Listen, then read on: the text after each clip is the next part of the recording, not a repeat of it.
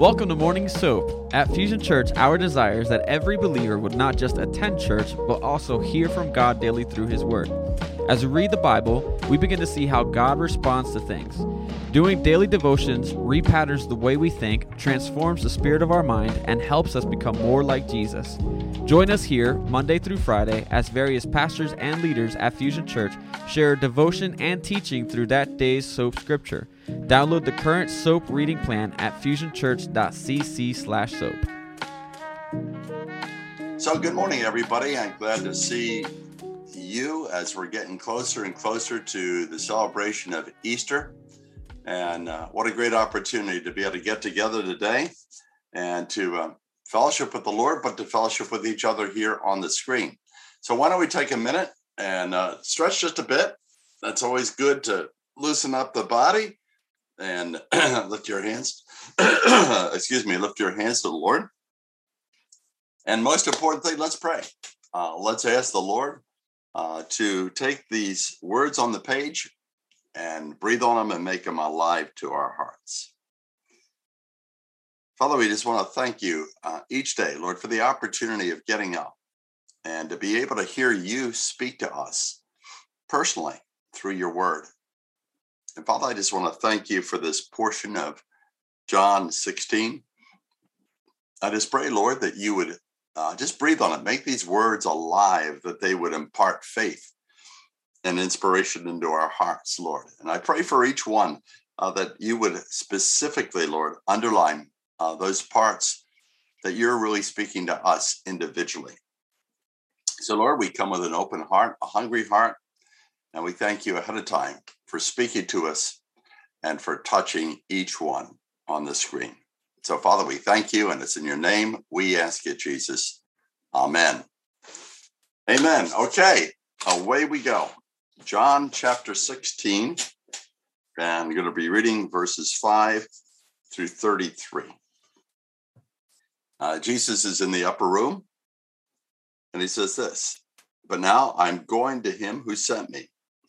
And then none of you asked me, Where are you going? But because I've said these things to you, sorrow has filled your heart. But I tell you the truth, it's to your advantage that I go away. For if I do not go away, the Helper shall not come to you. But it is if I go, I'll send him to you. And he, when he comes, will convict the world concerning sin and righteousness and judgment. Concerning sin, because they do not believe in me. Concerning righteousness, because I go to the Father, and you no longer behold me. And concerning judgment, because the ruler of the world has been judged. I have many more things to say to you, but you cannot bear them now. But when he, the Spirit of truth, comes, he'll guide you into all the truth. For he will not speak on his own initiative, but whatever he hears, he will speak. And he will disclose to you what is to come. He shall glorify me, for he shall take of mine and shall disclose it to you. All things that the Father has are mine.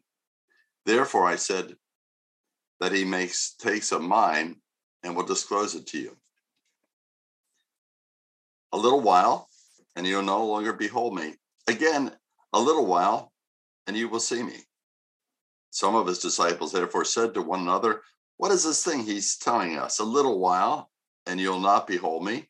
And again, a little while, and you'll see me. And because I go to the Father. So they were saying, What is this? He says, A little while. We do not know what he's talking about. Jesus knew that they wished to question him, and he said to them, Are you deliberating together about this? That I said a little while, and you'll not behold me? Again, a little while, and you will see me?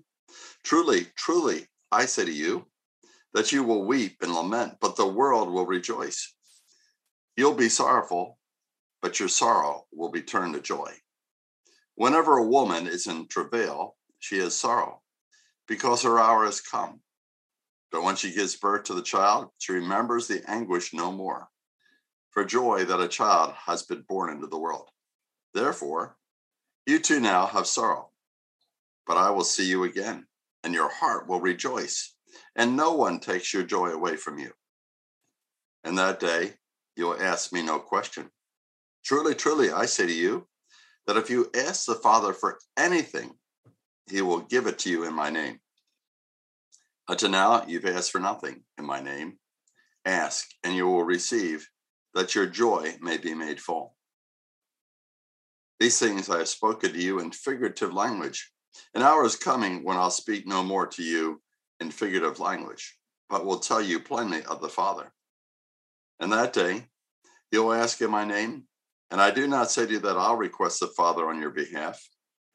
For the Father himself loves you because you have loved me and have believed that I came from the Father. I came forth from the Father and have come into the world. I'm leaving the world again and going to the Father. The disciples said, Lo, now you're speaking plainly and not using a figure of speech. Now we know that you know all things and have no need for anybody to question you.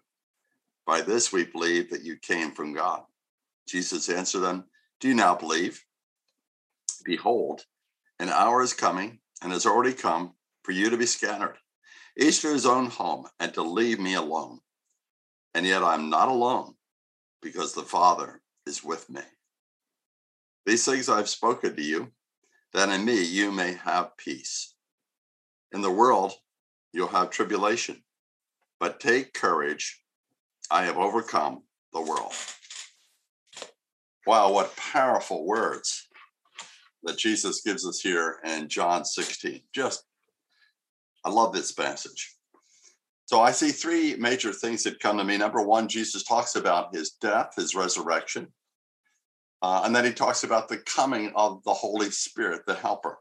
And then last, uh, that he wants to give us peace in the midst of our struggles and our tribulations and our trials. So those are the three things I'd like us to look at this morning. So, number one, he talks about his death and he talks about his resurrection. Uh, if you look at verse 16, Jesus said this a little while, and you will no longer behold me. In other words, he's talking right there. Guess what? A little while, you're not going to see me. I'm going to die. And then he goes uh, on verse 20 Truly, truly, I say to you, that you will weep and lament. Okay, he's talking about again, the disciples are going to be brokenhearted at his death, but the world will rejoice. You will be sorrowful. So he's saying your heart's going to be broken, disciples. And the world, and particularly the Jewish leaders, are going to celebrate. They think that it's it's it's a it's over. Uh, but I love what it says here. But the world is celebrating the death of Jesus, particularly the Jewish leaders at that point. But, and there's a lot of buts in the Bible, and they they pivot and change everything around. But your sorrow will be turned to joy. Your sorrow will be turned to joy. If you can imagine the disciples, how brokenhearted they must have been. Their hopes that Jesus was the Messiah went up in smoke. It's like they've invested three years in their lives in this man and in his gospel and his message, and everything just goes away at a flash. It's very, very disturbing to them. But it's interesting again, uh, back to verse 16, Jesus said, A little while, and you will no longer behold me. Okay, I'm going to die. And again, a little while, and you will see me. He's directly talking there about his resurrection. Folks, this isn't the first time Jesus said, I'm going to die and be resurrected. He says that a couple times in the gospel ahead of time. And if Jesus does not resurrect from the dead, then Paul says our faith is absolutely vain. It makes no sense because if Jesus predicted something and it doesn't happen, then, then he's a phony uh, and everything that he taught and did basically goes up in smoke. So the resurrection literally is the pivot point of Christianity. If he's not raised, then it's over for us because he predicted it, that it had to happen. So uh, the good news is we do have evidence that Jesus was resurrected from the dead. Number one, Peter and John run to the tomb and it's totally empty. Two Marys run to the tomb, and again, they find an empty tomb. As we read in Luke, two men going to the road to Emmaus encounter the risen Christ. Jesus then appears to the 11 disciples, and he literally says, Hey, you can see me, touch me. I'm resurrected. I have a resurrection body. Doubting Thomas isn't there, and, and he shows up, and again, he shows himself specifically again to the 11 and to Thomas. And then here in First Corinthians chapter 15, 6, Jesus said he appeared to more than 500 brethren, then to Paul. Evidence upon evidence upon evidence, not about just one or two people, even up to 500 people at one shot. And again, one of the greatest evidences I think of the resurrection is inside the Holy Spirit bears witness to you and I when we've given our life to Christ. Inside, we know He lives. There's a great hymn that we used to sing uh, in our church. He lives, He lives. How do I know He lives? He lives within my heart. So Jesus is alive and well. We're going to be celebrating that in just a couple of Sundays, and it will be truly a glorious occasion. So we have a great salvation. Jesus on the cross took your sin and my sin. He paid the penalty for our sins by a cruel death. And then he comes back to life saying, Hey, I've won. I've won. And we're going to look a little bit later at the end about what he won specifically for us. so that's number one. Jesus was dead, but he's back to life and he's in full swing today. Number two, the coming of the Holy Spirit. If you look at uh, Acts chapter 16 and verse 7, listen to this verse. I tell you the truth. Jesus is looking at the disciples before his death, and I can see him looking right in their eyes. And he says, I tell you the truth. It's to your advantage that I go away. For if I don't go away, the helper shall not come to you. But if I go, I'll send him to you.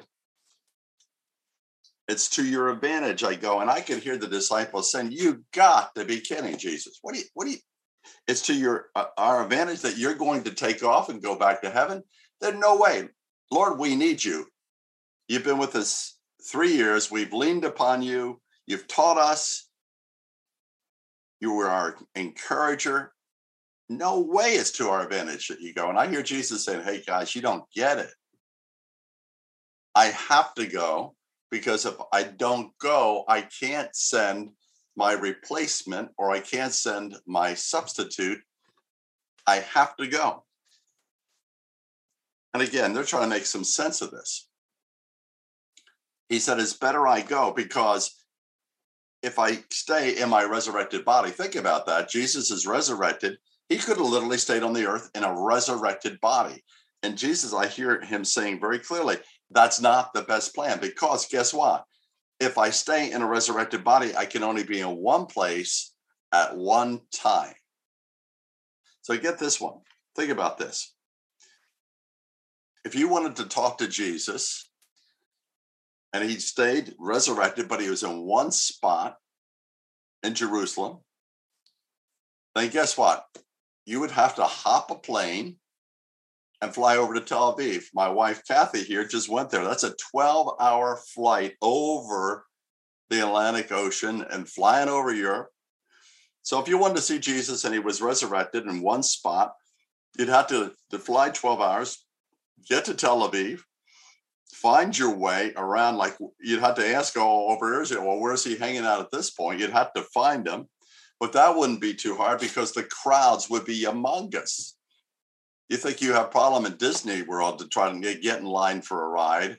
You would be seeing probably thousands, if not millions, of people waiting in line to talk to Jesus about whatever's on their mind or their need. And because there'd be so many people, if you got there, you, he'd only be able to give you a couple minutes because the crowds would just be pushing in more and more and more. And I hear Jesus said, disciples, you got to get this. if I stayed here in a resurrected body, I could only do so much because I'm limited in time and space. But he says, guess what? It's to your advantage. If I go, I'll send my replacement, I'll send my substitute, and he can actually live on the inside of you, and that the Holy Spirit will do for you what I did for you when I was with you. Because I think they're freaking out, Lord, what, what do we do? If I have a question, what do I do? If I get confused, where do I go? And Jesus says, guess what? I'm in heaven, but that's okay. I've sent my replacement. And if you have a question or a problem, you run to the Holy Spirit because he's going to do for you now what I did when I walked on this planet. So important to realize the Holy Spirit is now, as we open our hearts, he's inside. It doesn't get any better than that. You don't have to fly all the way over to Tel Aviv. Jesus lives in you, the Holy Spirit lives in you, and the Father lives in you. But specifically, the Holy Spirit, Jesus said, He's your helper. Hey, how many people need help? I need help a lot in different situations. Like, Lord, how do I handle this? What should I do here? Da da da. It goes on and on and on. We need a helper. Jesus said, I've given you an amazing helper, a tutor, a friend, a mentor. The wisest person in the entire universe lives inside of every one of us, deep within you. It just blows my mind when I think about it. The third person of the Trinity is inside us as believers. And I'm just trying to wrap my mind around that more and more and just be still and say, Holy Spirit, I know you're inside. I may not feel you at the moment, feel you at the moment. But if I just quiet down a bit then I believe you're going to stir at some point and I'll be able to sense your movements in me and through me. I think it's just extremely exciting to be able to do that. So the Holy Spirit does a lot of things as your helper, okay? Look at verse 8. It says, uh, Jesus says, when he comes, he'll convict the world concerning sin and righteousness and judgment. Concerning sin, because they do not believe in me. So the Holy Spirit's job is to convict an unbeliever of their need of Jesus and his salvation. The Holy Spirit is convicting people. And if we have unsaved loved ones, that's one prayer we can pray. Holy Spirit, convict them, show them their need, show them that they need a Savior. So the Holy Spirit convicts of uh, the idea of sin. Uh, he also convicts of righteousness. In other words, that Jesus paid the price for our sin on the cross. And because Jesus died, now he gives us in replacement his righteousness. And now we can come boldly to the throne of grace because we're wrapped in the robe of Jesus' justice and his righteousness. So the Holy Spirit convicts of sin, he convicts of righteousness. And by the way, he also convicts of judgment because the ruler of this world has been judged. In other words, on the cross and resurrection, Satan has been defeated. Does he still roam the earth? Yes, he does. Does he still cause problems? Yes, he does.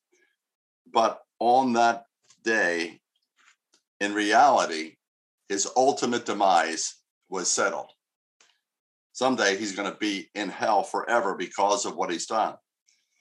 But his power, in a very real sense, was broken there on the cross and in the power of the Holy Spirit. Look at what else the Holy Spirit does. If you look at verse 13, but he, when the Spirit of truth comes, he will guide you into all the truth. For he will not speak on his own initiative. Whatever he hears, he'll speak. The Holy Spirit will guide you into all the truth. What I think is so cool, uh, he's going to help us to be able to understand the Bible we have a book here. It's a supernatural book, but if you just try to read it with your intellect and your mind, you're not going to get the full benefit. You just won't. The Holy Spirit has to unfold this book. He has to take the words off the page and make them a reality and an experience to us. And what's so important, and I need to remind myself that before I read this book, I need to say, Holy Spirit, you're the one that brings me into the reality of what I see on these pages. I need to pray that my eyes would be spiritually opened, and I think you do too, So these words are not just something I read and get more data in the brain, but the Holy Spirit goes upon the word and it comes alive. And I'll tell you, I'm sure we've had an experience where the words that are on this page just literally jump out at us and you say, wow, that's the Holy Spirit's job to put a wow when we read the word and say, look at that, look at what that's about. So not only does the Holy Spirit bring us into all the truth, we're told also here at the end of 13, he will disclose what is to come. And guess what? The Holy Spirit did it because he gave to John in the book of Revelation all that we can look at as we're getting closer to the end of time. And many people were getting believing we're in these, these times now.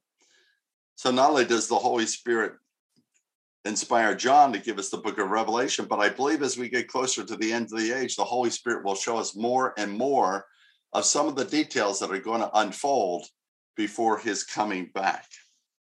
Another thing the Holy Spirit does, verse 14, he will glorify me, for he shall take of mine and shall disclose it to you. In other words, the job of the Holy Spirit is not to bring attention to the Holy Spirit.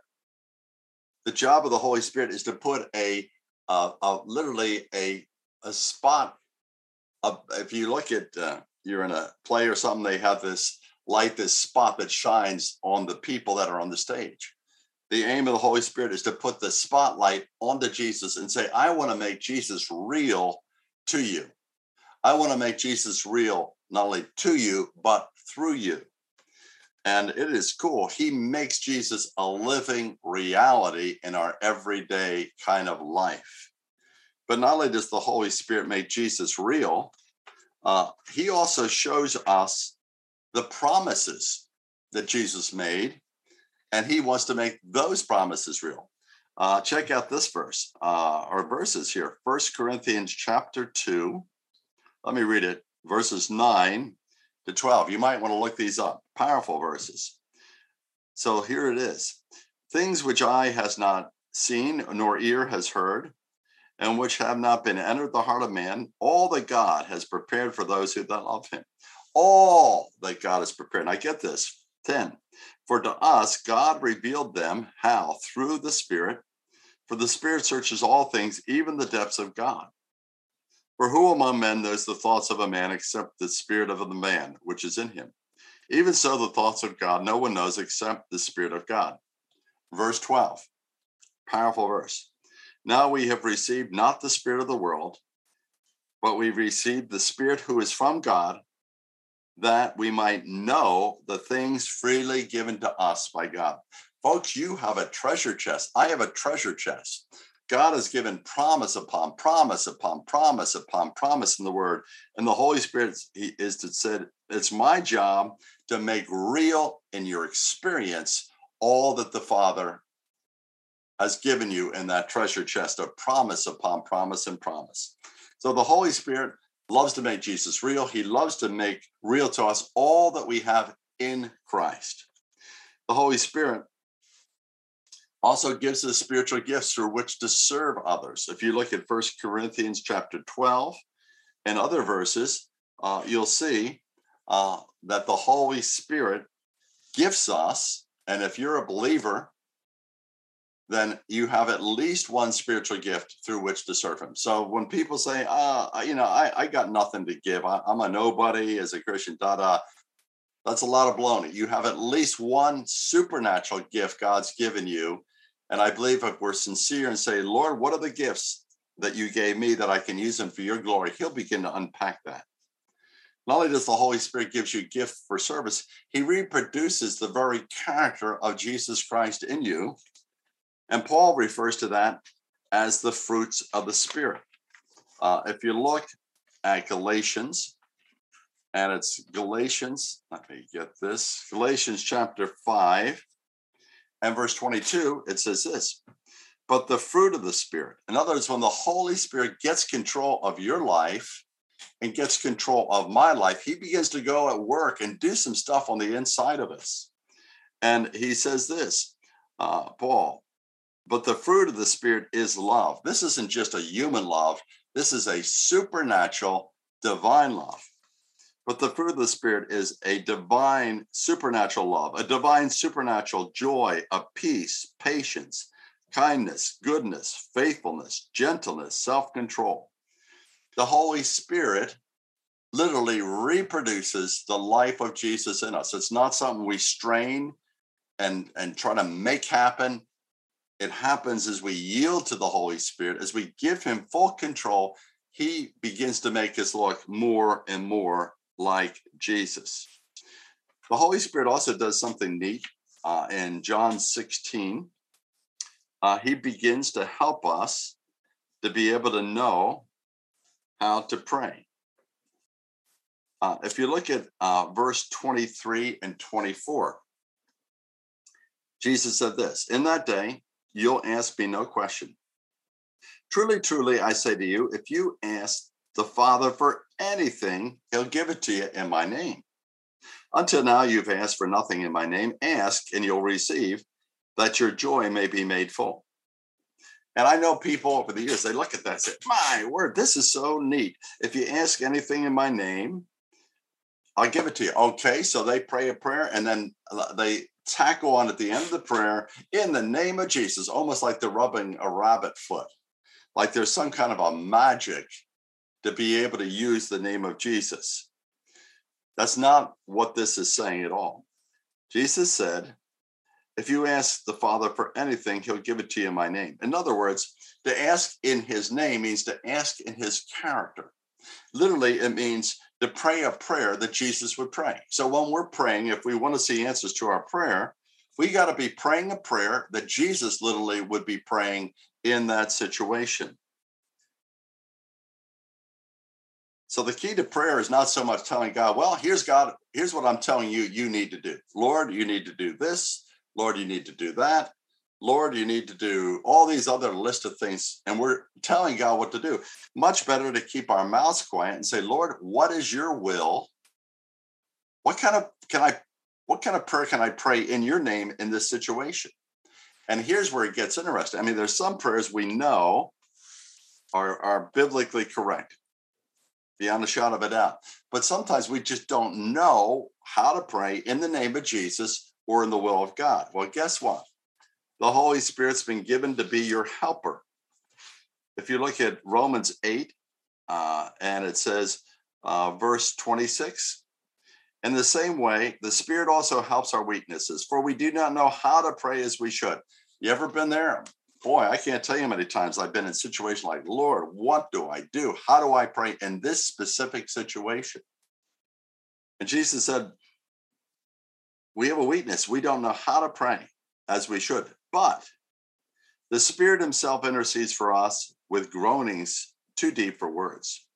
For he who searches the hearts knows what the mind of the Spirit is, because he intercedes for the saints according to the will of God as we get deeper and deeper and deeper and deeper in our relationship with the Spirit, He begins to literally teach us how to pray in the will of God by putting His desires in us, by illuminating certain passages of Scripture.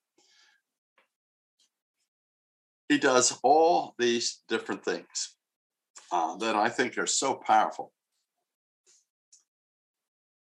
But we need to realize this, and let me just drive this home. the Holy Spirit is not an it, He's not a thing, He's not a force. He is literally the mighty third person of the Trinity. He is a person.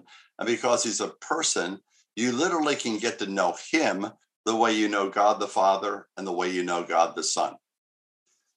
And you might say, well, Pastor John, prove it to me. Well, I'll be glad to do that. Uh, in Second Corinthians chapter 13, verse uh, 14, it says this The grace of the Lord Jesus Christ, the love of God, and the fellowship of the Holy Spirit be with you.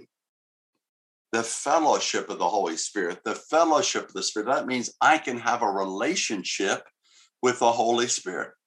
And Jesus encourages that. He said, I'm going away. You can sure, you can worship me, you can worship the Father, but guess what? I've sent the Holy Spirit to be literally with you, and you can fellowship with him. And if you want to see that in full action, read the book of Acts. The star player in the book of Acts is not Peter. The star player in the book of Acts is not Paul. You check out the references to the Holy Spirit again and again and again and again in the book of Acts. He is the star player who takes over people like Peter and Paul and others and changes the world. And that person lives in us. Before I kind of jump to this last thing, I've said it before, I think, in a soap, but I want to say it again because it it it really uh, I don't know what to say, but put a tremendous fire in me and passion to know the Holy Spirit. I went to a meeting of Kathryn Kuhlman uh, with my wife Barb at one point, and Kathryn Kuhlman was known literally for the gift of miracles that God gave her. And we went there probably four or five times over a course of many years. And literally, I could see people that were blind were given sight. People that were deaf were hearing. People that could not walk walked. Literally, it was an amazing thing to see the Holy Spirit in action through this lady. But what blew me away and I understand. Oh man, I can't even tell you. It's just so impressed on me that one time Kathryn was speaking, and all of a sudden she just stopped. Period. Dead quiet. You could literally hear a pin drop, and it was just quiet, totally still. And she looked at the crowd and she said, in her own kind of way, "Don't grieve the Holy Spirit. And you could feel that all through the congregation. Don't grieve the Holy Spirit. And then she said this He's my best friend. And I thought to myself, wow, he's my best friend. But here's the clincher don't grieve the Spirit. He's my best friend. Then she said this He's more real to me than you in the congregation. Man, if you want to be stretched, ponder that. This lady knew the Holy Spirit. The Holy Spirit, she had such a rapport, such a fellowship that he was so real to her that he was more real than with human beings she interacted with. There's something to shoot for, folks that's where I'm going. I want to know the Holy Spirit that He's more real than anybody I can see with these eyes.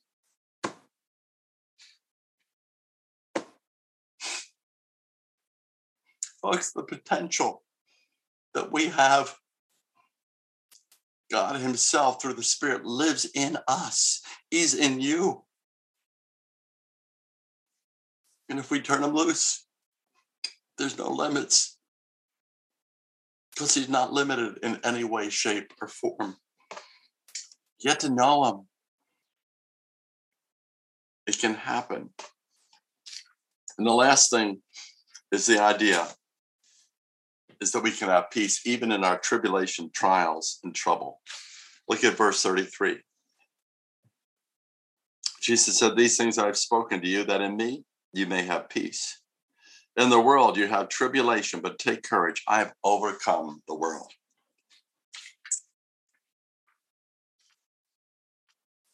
You know, Jesus was real. He never said it was going to be a rose garden. You know, we come, okay, make a make a commitment to Jesus. And then many people thought, well, then cool. I made a commitment to Jesus. I'm going to just sail right on through. Life's going to be smooth, no problems. That's not what Jesus said. He said, in this world, you will have tribulation. He didn't sugarcoat it. He said, This is the deal. And uh, I think Job says the same thing in Job chapter 5, verse 7. He says, For man is born for trouble as sparks fly upward.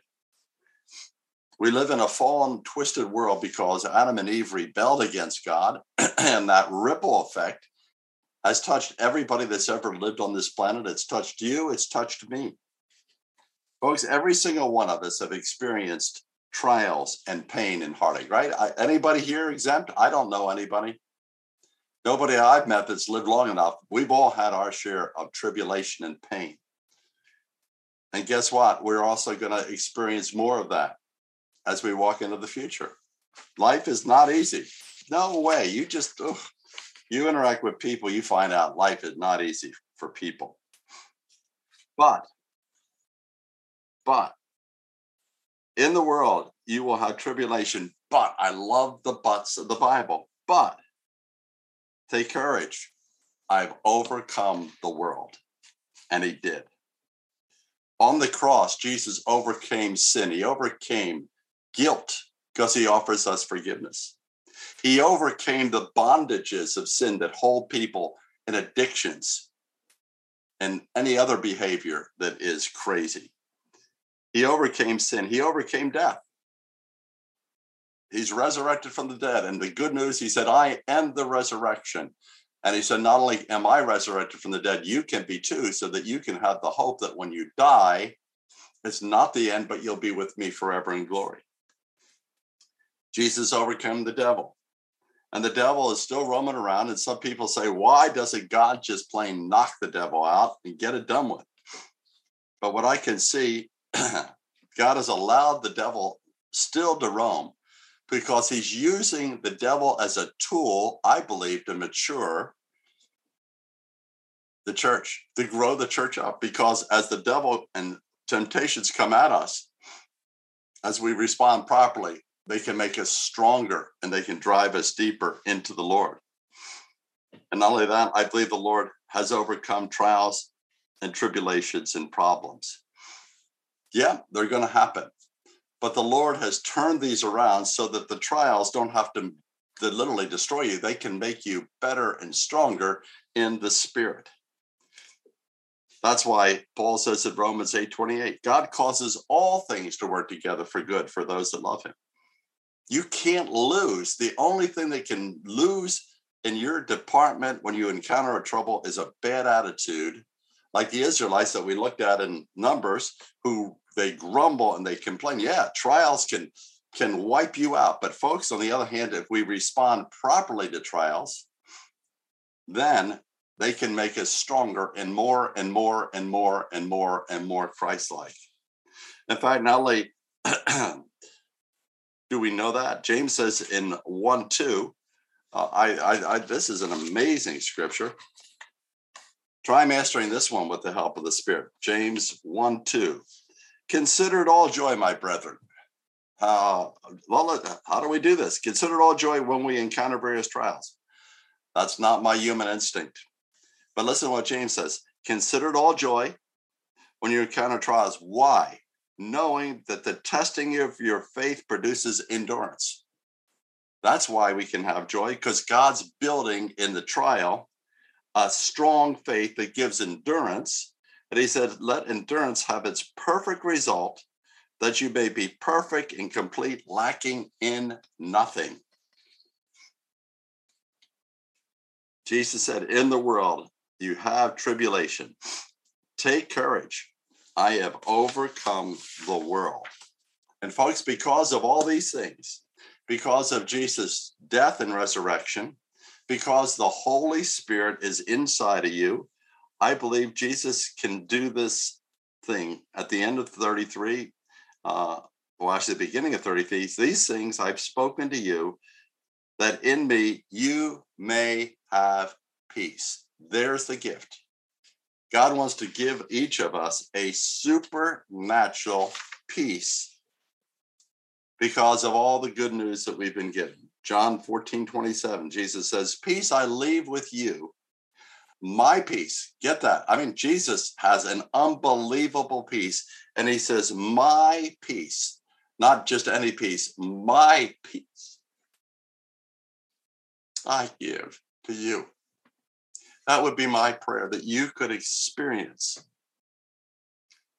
the presence of the Holy Spirit in a way that will knock you over. That the Holy Spirit would be so real to you that he would make Jesus glorious to you and through you. So that the point that you would literally experience a supernatural peace and a supernatural joy no matter where you are. So, man, do we have good news? John 16 can change your life and mine. Let's pray.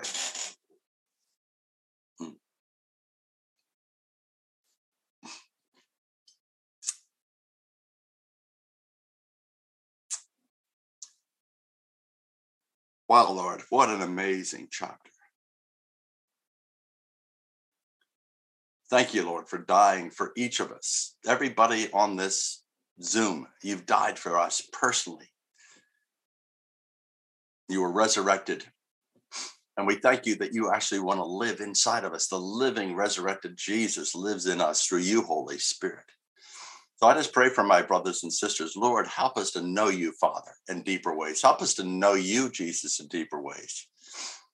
Holy Spirit, let us know you so well that you would be more real than what we see with our eyes, more real than what we hear with our ears.